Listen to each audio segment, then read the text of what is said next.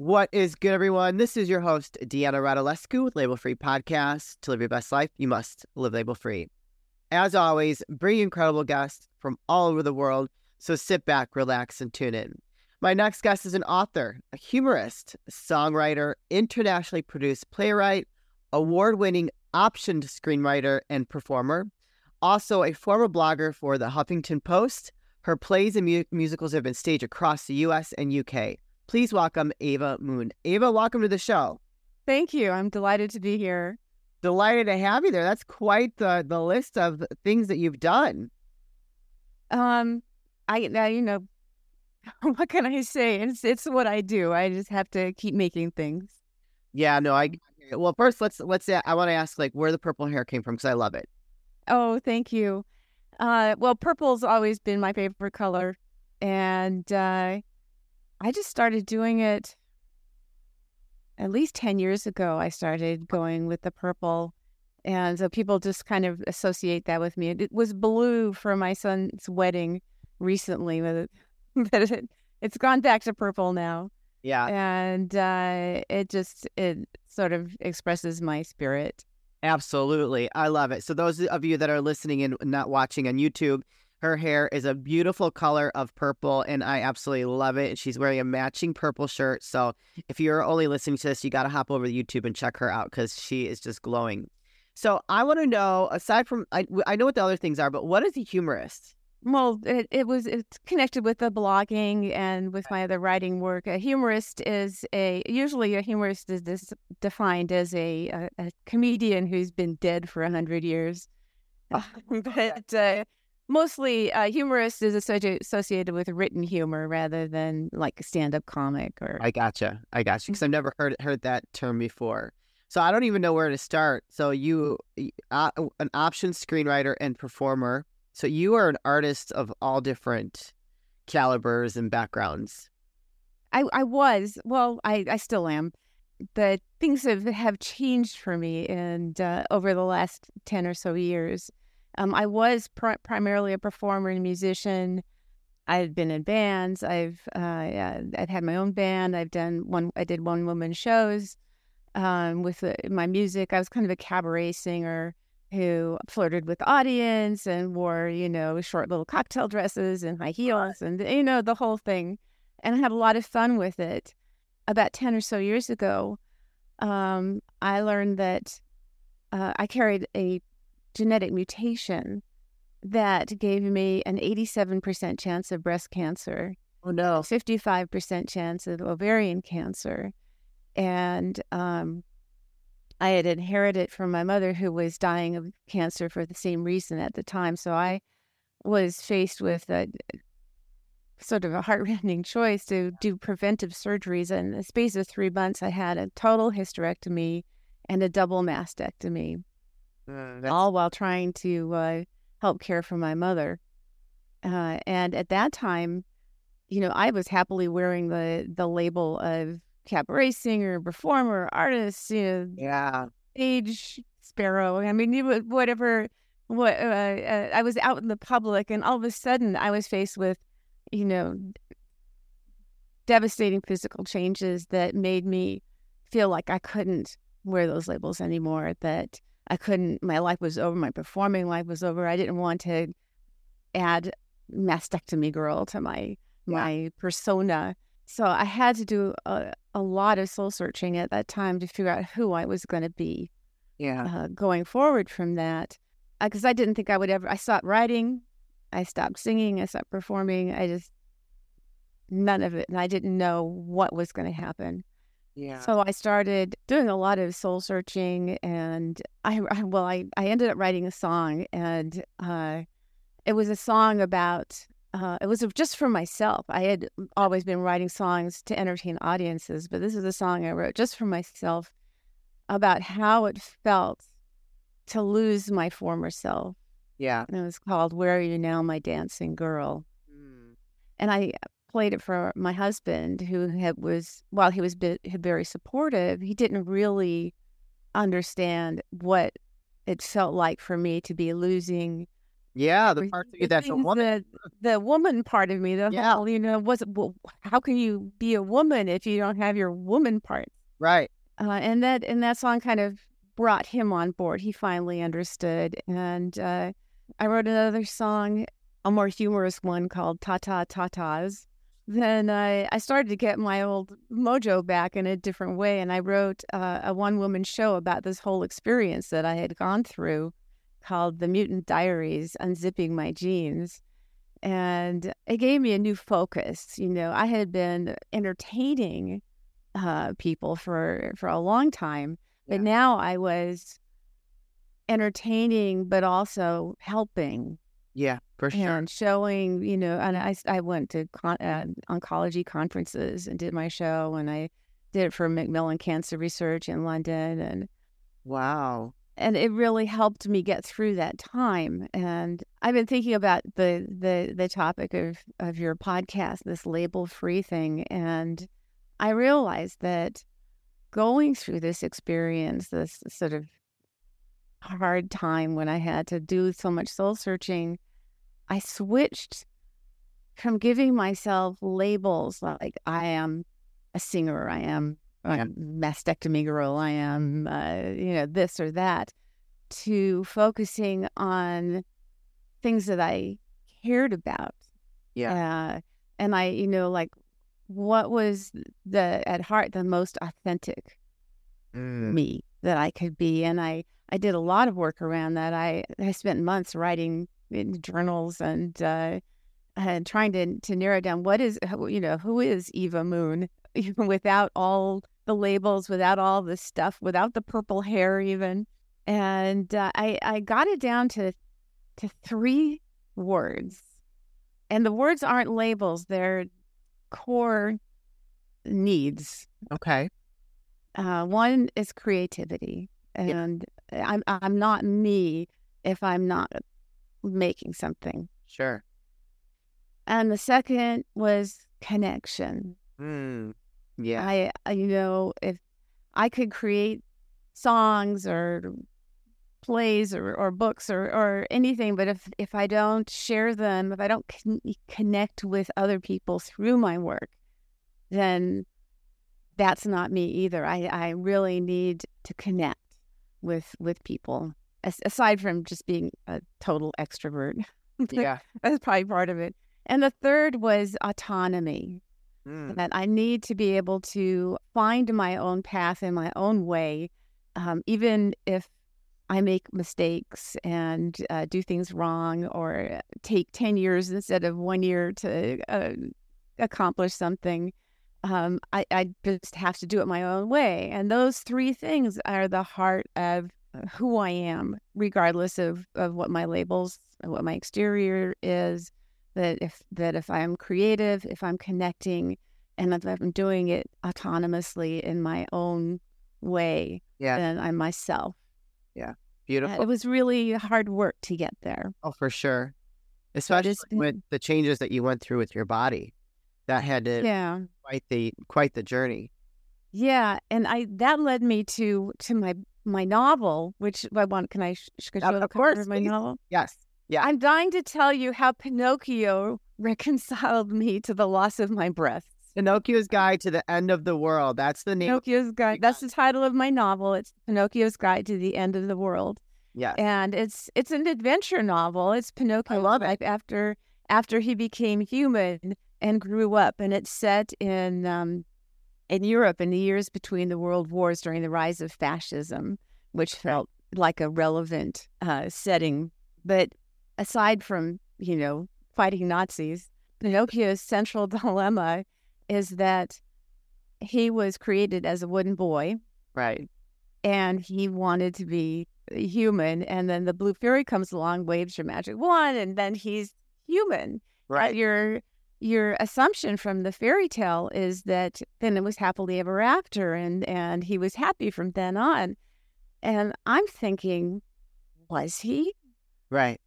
Well, he Uh, wasn't. I remember watching Pinocchio, he wasn't. Well, after he became human, that's when it ends. Oh, that's right. Yeah. It's been He- so. that's at the very end. And I'm thinking, well, what happened after that? Did he was did it make him happy or did he feel like he had imposter syndrome? Like on the inside, you still feel like you were before. So inside, he probably still felt like he was this wooden boy, but he suddenly is wearing this human body, this different body from what he had before. Wow, that's pretty deep. like and uh, and how did he cope with that? I don't, you know, he wished to be human, but I don't think humans are that good at predicting what's going to make us happy in the future. I Yeah. certainly wouldn't have predicted that going through traumatic surgeries would make me happier than I had been before, but in so many ways it has because, you know, I may be a mutant, but mutants get superpowers. You're not a mutant. You, uh, you just had to protect your health, you know? Well, I, you know, I have a mutation, Yeah. but my mutant superpower was that I got to save my life, Yes. Very true. which so many people do not yeah. have the chance to do. I think so I feel very fortunate for that. Oh, hi. It's your host, Deanna Radulescu with Label Free Podcast. I'm here to share an exciting opportunity with you. I've recently partnered with SecureVPN.io. They specialize in protecting your online activity, such as transactions, your online searches, your privacy protection, and it protects you from any data leakage from hackers out there that have access to your information. So please click the link in bio and take advantage of this special opportunity with securevpn.io. Again, this is your host, Deanna Radulescu with Label Free Podcast. To live your best life, you must live label free. Didn't even An- Angelina did that? Did Angelina? Yeah, in fact, that's how I got started writing for Huffington Post. Was I had my um, surgeries about a year before she did, Oh wow! and when she went public with her, uh, it was the same mutation as the BRCA.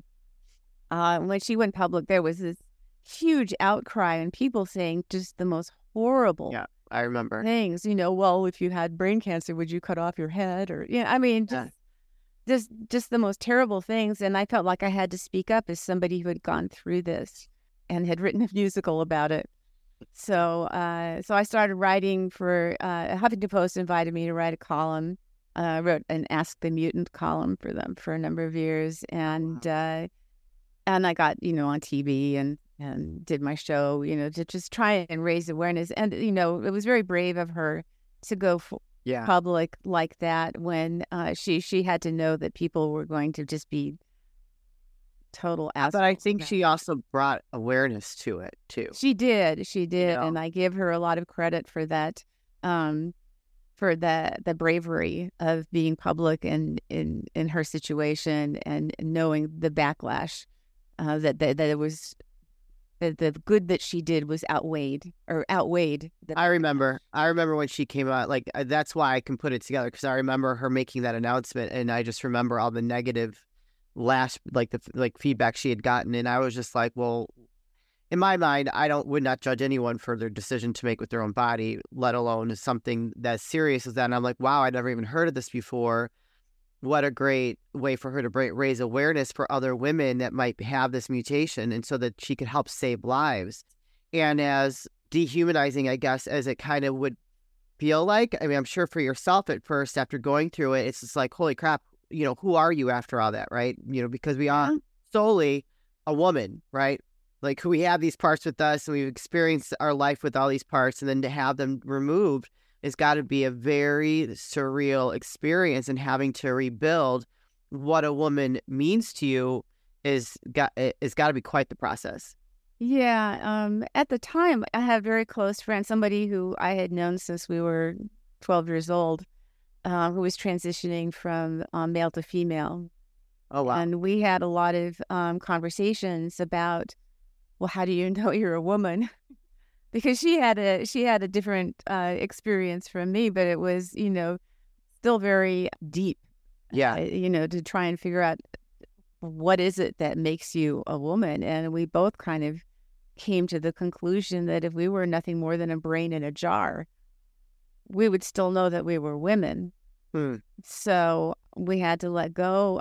I had to let go of the attachment to specific parts. Yeah. And of course, she had to let go of parts as well. Well, yeah, for sure. I mean, yeah, it's, it's a little bit different. That's that's uh, something that you choose to do. You had to do to save your life.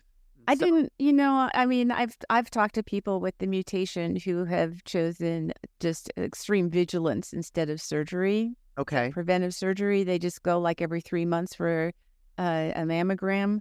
This particular mutation, and this is something your listeners should know about with genetic mutations. With the BRCA mutation, uh, the most common that three quarters of the breast cancers are what they call triple negative, which don't respond to any hormone therapies and metastasize before they can be identified in a mammogram. So for me, I felt like, well, I was booby trapped, you know. Yeah. I had to. I I I, I felt like I was wearing a, a, a- suicide vest, and I just you know get it off me. Yeah. Um, but it still was. I mean, I liked my breasts. I, Did you have reconstructive surgery? I did, and they're lovely. Yeah. uh, they're numb. They're I don't have oh, any wow. feel. Yeah, there's no. They all the nerves went with the original tissue. Oh wow. They're so numb. I remember one point um, after I was recovering and I was out in the driveway washing my car, and I was moving around, and suddenly I got stuck. I couldn't I couldn't move, and I didn't re- realize what was happening. So I looked down and I realized that the windshield wiper blade, the end of it, was caught on one of my breasts. and Oh, it was pulsing me in place. That's how numb they are, oh wow. Well, but they look great. yeah. I have a I have a girlfriend that had you know had to have hers removed, and yeah, yeah, she's got them re- some. She's got them replaced as well. Same thing. She says they're numb too. So wow. So now, where are you today in being, I guess, maybe like a spokesperson, but also in reconciling that part of yourself to to the your your idea of being a woman? I, I'm, you know, this was ten years ago, so I'm well along the Uh, path. I think, I think the book was sort of the the the bow on the package. Yeah. Because uh, over the course of the book and all of Pinocchio's adventures, he is figuring out how to reconcile his exterior and his interior, and and and to know that it's okay to not be entirely one and not entirely the other as long as you're entirely yourself. Yes, I love that. How profound and beautiful. Uh, Ava, where can people find you, connect with you, and purchase your book? They can find me at evamoon.net. Mm-hmm. And uh, my book is on Amazon. It's on all the major um, booksellers. Um, it really recently won a big um, librarians award, so it should be uh, in a lot more local libraries. Cool. Um, and if someone wants to get it from the library and the library doesn't have it, they can just request it. And most libraries are really good about ordering books. Uh, bookstores too will order in books, but Amazon is primarily where where you'll find it. um, put the, her links in the show notes. If you connect with Ava today and you think someone could benefit from reading her book, or if you yourself wants to read her book, go ahead and click the links below. Go check her out and go purchase the book on Amazon or your favorite bookstore. Ava, this is the part of the show where I like to ask for last words of wisdom or advice. What would you like to leave with us today? I'll, I'll tell tell you. A, a do we have time for a very very short story? Yes. Yes, absolutely. Suppose you're you're walking down the hallway with your coffee cup there, and someone jostles your arm, and you spill your coffee. And if I asked you why did you spill your coffee, what would you say? Someone hit my arm. What if you thought of it this way: that you spilled coffee because coffee was in your cup?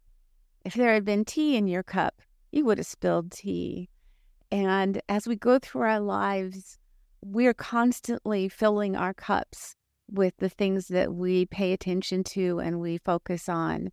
And life is going to jostle you. It's guaranteed. No one gets through without being bumped in mm. some way or another. I had a pretty big bump, but I was fortunate that entire in my entire life and growing up in a family that loved to laugh, I had been filling my cup with laughter and humor and connection and creativity.